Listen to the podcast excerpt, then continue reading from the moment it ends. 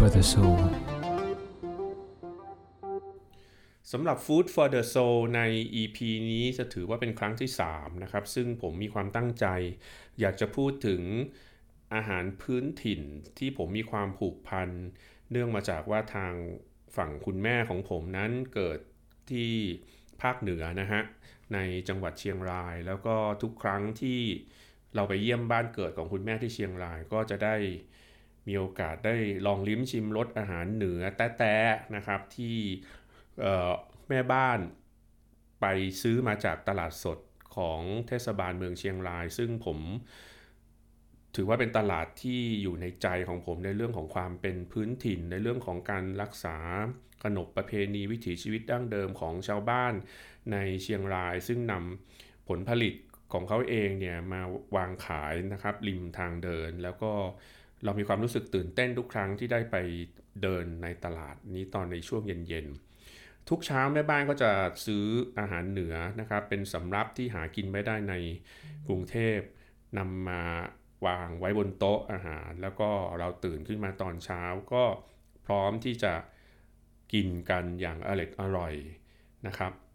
อันนั้นคือความรู้สึกผูกพัน ถือว่าเป็นไฮไลท์ของวันเลยจริง ๆนะครับ สิ่งที่ทำให้ผมมีความรู้สึก ผูกพันอีกอย่างหนึ่งคือเป็นความทรงจำที่ยังไม่เคยลืมก็คือว่ามีอยู่ครั้งหนึ่งที่ครอบครัวเราเขึ้นคือขับนั่งรถทัวร์ไปเชียงใหม่นะครับ จากเชียงใหม่ก็ต่อรถไปผ่านอำเภอฝาง ไปอยู่ที่อำเภอท่าตอน และจากท่าตอนเนี่ยเราล่องแพนะฮะล่องแพบนแม่น้ำกกนะครับ เพื่อที่จะ ไปยังไปยังเชียงราย แล้วก็แต่ในช่วงระยะเวลาของการเดินทางก็ต้องมีการพักค้างคืนที่ฝั่งของแม่น้ำกกนะครับ นอนบนแพนั่นแหละ แล้วหลังจากนั้นวันรุ่งขึ้นเราก็ล่องแพแล้วก็ช่วงบ่ายๆก็มาถึงจังหวัดเชียงรายก็ขึ้นจากแพที่นั่น ผมจำได้ถึงความสงบ แล้วก็เสียงของธรรมชาติ อยู่บนกระแสน้ำที่เราพักผ่อน ไม่มีเสียงอะไรเลยนอกจากเสียงของธรรมชาติ ความสงบเกิดขึ้นและในขณะนั้นเราก็นำเอากับข้าวที่เป็นอาหารเมืองนะครับ มานั่งล้อมวงกินกันด้วยความอร่อยอร่อย แล้วเรามีความรู้สึกว่าอันนั้นแหละคือใช่เลยสำหรับ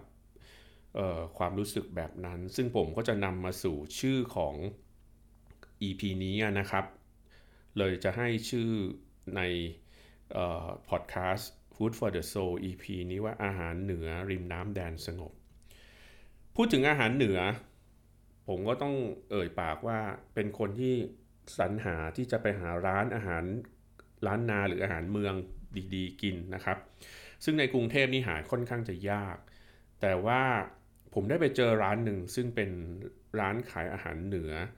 และอาหารเชียงตุงนะฮะวันนั้นเนี่ยจำได้ว่าเป็นช่วงที่ ตะเวนหาแล้วก็ได้ไปเจอร้านนี้อยู่ในอินเทอร์เน็ตนะครับ ขับรถจากออฟฟิศผมผ่านแยกอโศกเพชรบุรี ตรงผ่านแยกรัชดานะครับ แล้วก็ตรงไปเรื่อยๆนะครับ ไปถึงซอยประชาราชบำเพ็ญนะครับเลี้ยวขวานะครับ ก็ไปถึงซอยประชาราชบำเพ็ญซอย 9 เมื่อเข้าซอยมาแล้วสังเกตร้านจะอยู่ทางซ้ายมือ ร้านนี้ขายอาหารเหนือและอาหารเชียงตุง แต่ว่าอยากจะพูดว่าอาหารเชียงตุงกับอาหารเหนือเกี่ยวข้องกันยังไง งั้นผมจะเล่าให้ฟังอย่างนี้นะครับ ในอดีตพ่อค้าทางภาคเหนือนิยมใช้เส้นทางการเดินทางนะฮะ เชียงใหม่ลำพูนลำปาง เชียงราย จากเชียงรายปุ๊บไปถึงชายแดนนะครับ แม่สาย แล้วก็ข้ามชายแดนผ่านเข้าไปยังเชียงตุงซึ่งอยู่ในประเทศเมียนมานะครับ อันนี้เป็นเส้นทางในการค้าขาย บางทีเนี่ยก็เลยเดินทางยาวไปถึงยูนาน หรืออาจจะถึง 12 ปันนาเลยก็ได้ เลยมีการผสมผสานวัฒนธรรมการกินอาหารของท้องถิ่นต่างๆ เข้าด้วยกัน จนมีการปรับเปลี่ยนวัตถุดิบหลายอย่างให้เข้ากับยุคสมัยนะครับ เพราะนั้นเนี่ยร้านนี้เป็นร้านที่ผมไปกินอาหารเมืองแล้วชอบที่สุด ความว่าชอบตรงนี้ไม่ได้หมายความว่าร้านหรูหราอะไร แต่เหมือนเป็น ร้านอาหารสองคูหาห้องแถวนะฮะ แล้วก็เมื่อเข้าไปเนี่ยก็จะมีตู้กับข้าว แล้วก็จะมีโต๊ะวางนะครับ แล้วก็จะมีอาหารเหนือที่มีความหลากหลายมากกว่า 40 เมนูอยู่ในกระบะสังกระบะสังกะสีอะนะฮะเหมือนข้าวแกงอะแหละนะครับ แล้วเราก็สามารถเลือกตักทานได้ตามสบายแล้วก็ ร้านนี้ชื่อว่าร้านใบบัวนะครับ ร้านนี้ก็ยังใช้สูตรอาหารทั้งอาหารเหนือและอาหารเชียงตุงดั้งเดิมอย่างไม่เปลี่ยนแปลง ร้านนี้เป็นร้านอาหารเชียงตุงที่เปิดมาแล้วกว่า 30 ปีนะฮะอยู่บนถนนรัชดาที่จอดหาค่อนข้างยากนิดนึงต้องอาศัยโชค หรือว่าคุณจะเลยไปนิดนึงนะฮะแล้วก็ทางซ้ายจะมีเป็นเหมือนอพาร์ตเมนต์ถ้าเข้าไปจอดตรงนั้นก็ได้ วันนั้นที่ไปเนี่ยผมก็ได้มีโอกาสได้รู้ทำความรู้จักกับเจ้าของร้านชื่อว่า พี่ออนนะครับหรือเรียกว่าคุณออนนะครับเป็นชาวไทยเขิน มาจากเมืองเชียงตุงนะครับแต่ว่าย้ายลงมาอยู่ที่แม่สายที่เชียงรายนั่นแหละ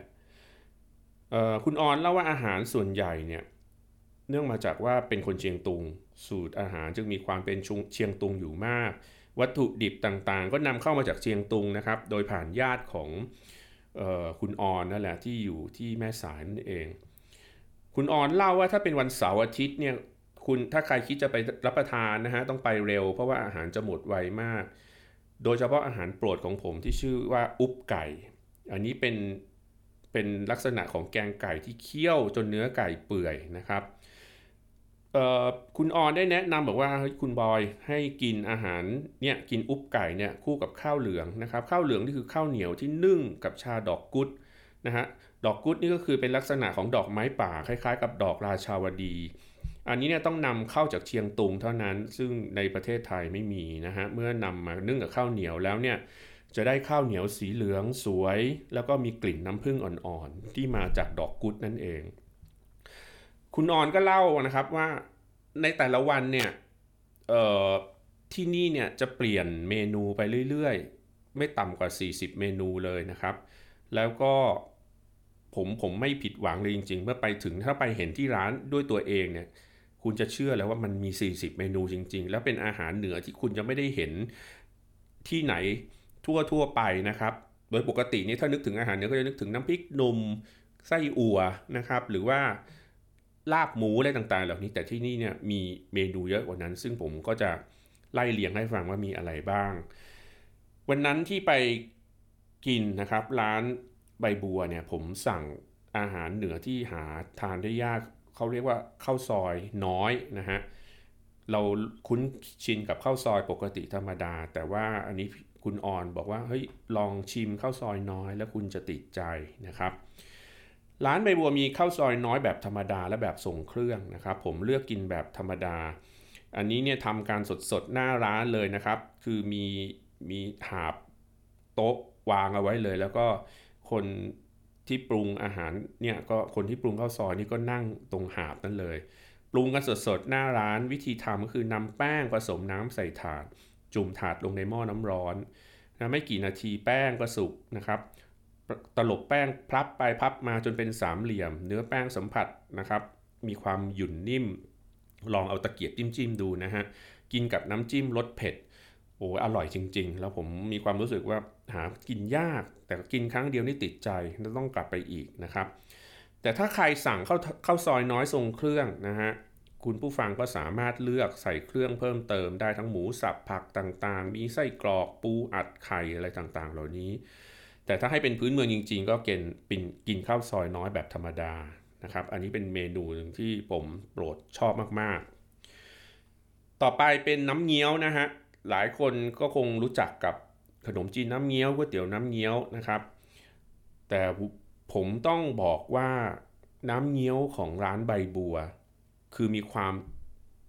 มีกลิ่นอายของความเป็นเหนือเนี่ยถูกใจผมมากเลยนะฮะไม่ว่าจะเป็นเรื่องไม่ว่าจะเป็นเครื่องปรุงนะครับวัตถุดิบ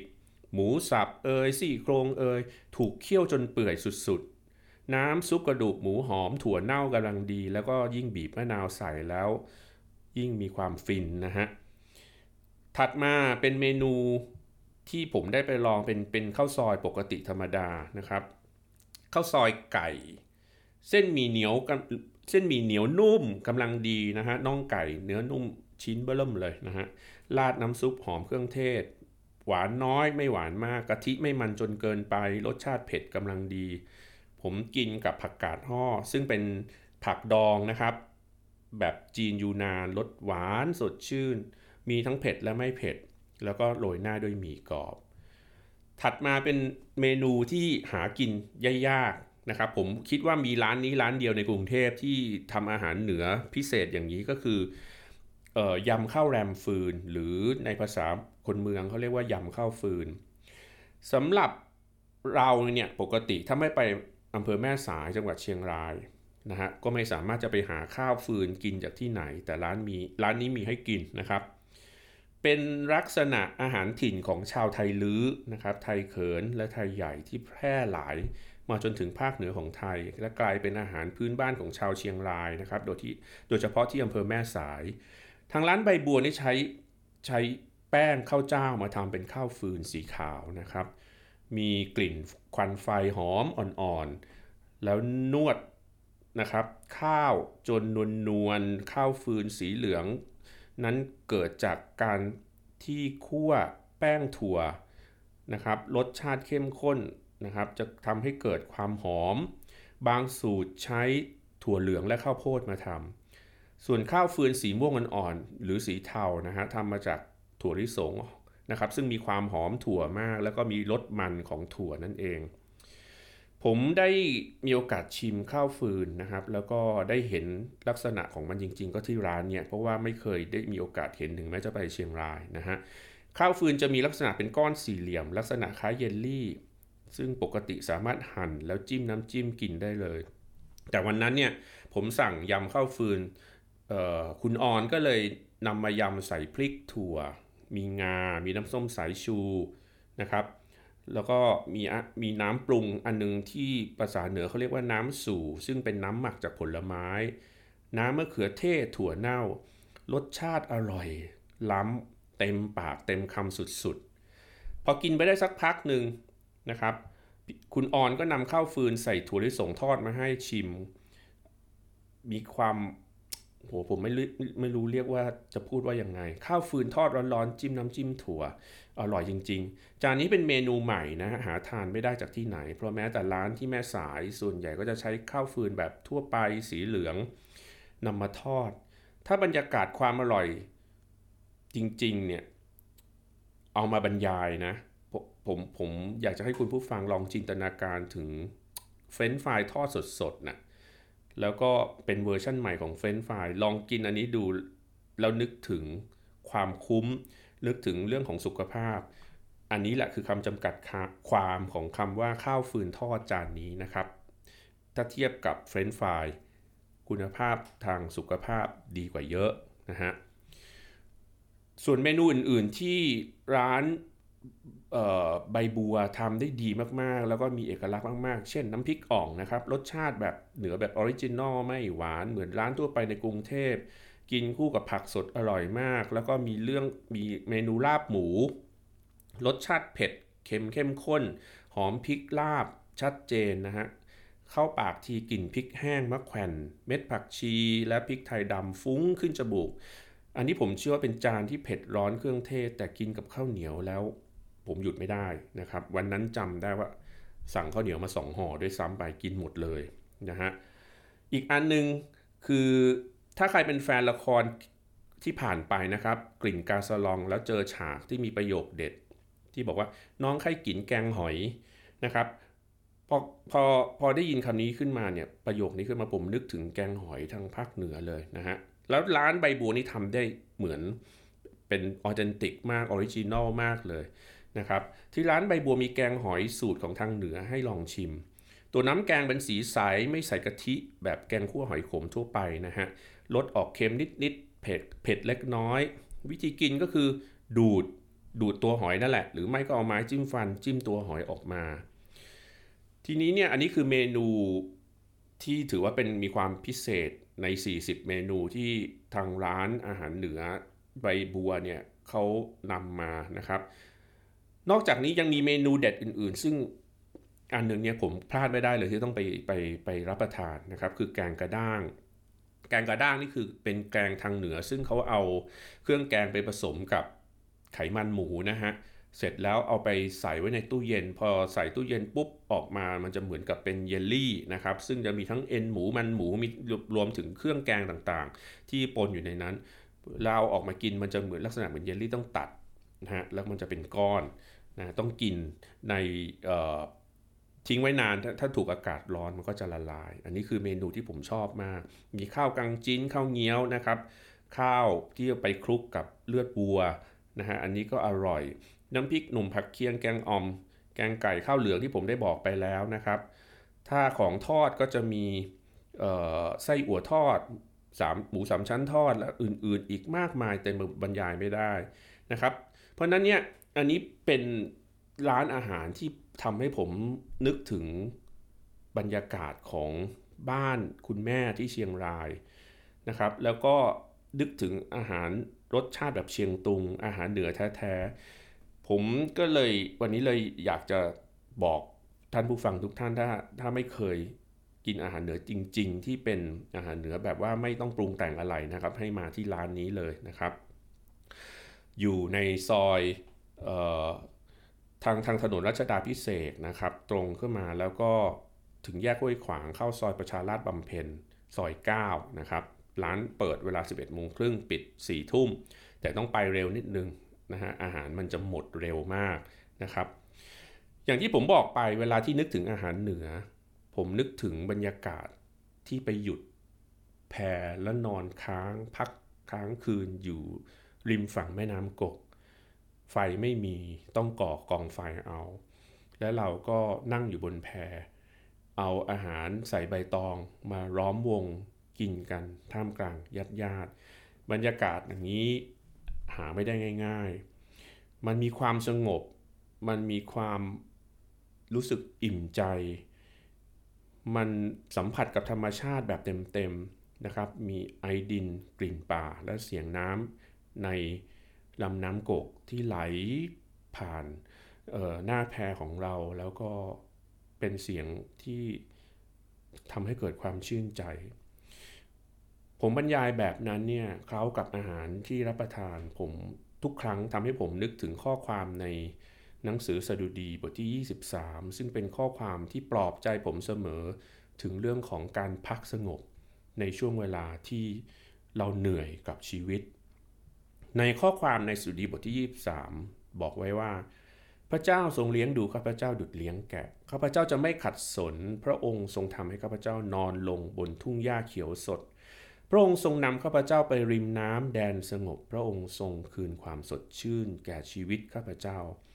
พระองค์ทรงนำข้าพเจ้าไปยังทางชอบธรรม เพราะเห็นแก่พระนามของพระองค์ แม้ข้าพระองค์จะเดินฝ่า หุบเขาเงามัจจุราช ข้าพระองค์ไม่กลัวอันตรายใด ๆ เพราะพระองค์ทรงสถิตกับข้าพระองค์คาถาและทานพระกรของพระองค์ปลอบโยนข้าพระองค์ ผู้เขียนสดุดีบทนี้คือดาวิดซึ่งเป็นถ้าทุนผู้ฟังรู้จักกับรู้จักกับเรื่องราวในพระคัมภีร์นะฮะดาวิดกับโกลิอัตที่ดาวิดเป็นแค่เด็กคนตัวเล็กๆ แต่ใช้แค่สลิง แล้วก็หินก้อนเดียวสามารถฆ่ายักษ์โกลิอัตได้ ดาวิดเป็นผู้ที่ เขียนสดุดีบทนี้ แล้วยืนยันว่าพระเจ้าทรงนำและเลี้ยงดูชี้ทาง ปกป้องเขา พระเจ้าให้ดาวิดนอนลงและพักสงบบนทุ่งหญ้าเขียวสด ริมน้ำแดนสงบ ในข้อ 3 ที่เมื่อสักครู่ผมอ่านนะครับ บอกว่าพระเจ้าคืนความสดชื่นแก่ชีวิตข้าพเจ้าชอบตรงนี้มาก ๆนะครับ ชอบคำว่า l e s t r o นะฮะซึ่งหมายถึงเป็นการคืนชีวิตคืนความสดชื่น แต่บางเวอร์ชันใช้คำว่าคืนความสดชื่นให้กับจิตวิญญาณ ซึ่งนิยามคำว่าจิตจิตวิญญาณตรงนี้หมายถึงส่วนประกอบของความสดชื่นทางอารมณ์และจิตใจนะครับ เพราะฉะนั้นเนี่ยคำว่าจิตวิญญาณของเรานำไปสู่ขั้นตอนของความรู้สึกในใจ และการแสดงอารมณ์นะฮะ อ่านข้อความสดุดีข้างบนทีไรแล้วผมรู้สึกว่าเป็นคำสัญญาที่พิเศษจากพระเจ้า ที่ให้เราในการที่จะคืนความสุขสงบในจิตใจให้กับผม ผมไปเปิดในพจนานุกรมมันเป็นคำที่สร้างพลังบวกทั้งสิ้นนะครับ ไม่ว่าจะเป็นความหมายว่านำคืนกลับมานำคืนกลับมาสู่สภาพเดิม เป็นการชดเชย การกลับสู่ความสดชื่น หรือคำว่า refresh เมื่อดาวิดพูดว่าพระเจ้าคืนจิตวิญญาณใหม่ให้กับชีวิต ผมเชื่อว่าเขาหมายถึงว่าพระเจ้าจะคืนจิตใจใหม่ให้กับเรา จากการที่เราทำผิดพลาดในการตัดสินใจดำเนินชีวิต ที่เดินทางผิดจากแผนการที่พระเจ้าเตรียมไว้ให้เราตั้งแต่ต้น และพระเจ้าก็ได้นำเรากลับมาสู่ทางเดิมของพระองค์ แล้วนำเราพักก่อนที่จะเดินต่อ ดังนั้น ผมอยากจะให้ท่านผู้ชผู้ฟังนะครับ เชื่อมั่นว่าพระเจ้าจะนำแต่ละท่านให้ดำเนินชีวิตไปอย่างชอบธรรมและซื่อตรงดำเนินชีวิตยืนหยัดกับพระเจ้า ผมเชื่อว่าสิ่งที่ดาวิดต้องการจะสื่อ คงจะหมายถึงพระเจ้าจะนำเราแต่ละคนไปถึงจุดหมายของชีวิตที่ดีที่สุดเหมาะสมที่สุด นั่นคือนำเรากลับมาสู่ทางที่พระเจ้าได้เตรียมไว้ เพียงแค่ใจเรายอมมอบให้กับพระองค์ พระเจ้าจะนำทางคุณ โดยการนำ หนทาง การตัดสินใจ การใช้ชีวิตทำให้ท่านผู้ฟังทุกท่านกลับคืนมา reset reboot refresh ชีวิตให้เติมเต็มสมบูรณ์ตามวัตถุประสงค์ที่พระองค์ทรงเตรียมไว้ให้กับเรา อันนั้นคือความหมายของริมน้ำแดนสงบ ซึ่งผมได้รับประสบการณ์ตรงนี้มาอย่างมากมายแล้วก็ทุกครั้งที่เดินทางไปยังเชียงรายนะครับ เดินทางไปยังภาคเหนือ และได้มีโอกาสไปอยู่กับธรรมชาติ พระเจ้านำท่าน และทรงนำให้ท่านทุกคนนอนที่ริมน้ำพักสงบนะครับเพียงแต่คุณพึ่งพาพระองค์ เพราะฉะนั้นพอดแคสต์ Food for the Soul ใน EP นี้ก็จะฝากร้านอาหารเหนือใบบัวไว้นะครับ ถ้าทุกท่านอยากจะไปลองอาหารเหนือที่เป็นพื้นเมืองจริง ลองไปที่ร้านใบบัวที่ตามที่ผมได้บอกพิกัดเอาไว้ หรือว่าไปเซิร์ชใน Google หรือใน Facebook ก็จะเจอง่าย ๆเลยนะครับ แล้วก็ลองออสักครั้งหนึ่งหอบอาหารเหนือไปนั่งปิกนิกนะฮะริมน้ำปิงก็ได้ ริมน้ำกกก็ได้ หรือบนภูเขาสักที่นะฮะในในภาคเหนือ แล้วคุณจะเห็นถึงความมหัศจรรย์ของธรรมชาติและความเข้ากันของมื้ออาหารนั้นกับธรรมชาติรอบข้างสำหรับพอดแคสต์ Food for the Soul EP ที่ 3 ในครั้งนี้ก็จะขอจบลงเพียงเท่านี้นะครับ แล้วก็หวังว่าทุกท่านก็จะมีความสดชื่นและพักสงบน้ามกลางสถานการณ์ ยากลำบากที่ยังไม่จบสิน้น ผมเชื่อว่ามันพระเจ้าได้เตรียมที่ไว้ให้กับท่าน พียงแต่ท่านหันมามองพระองค์หรือไม่สำหรับวันนี้ก็ขอจบเพียงเท่านี้ก็ขอพระเจ้าอวยพรทุกท่านขอบคุณนะครับ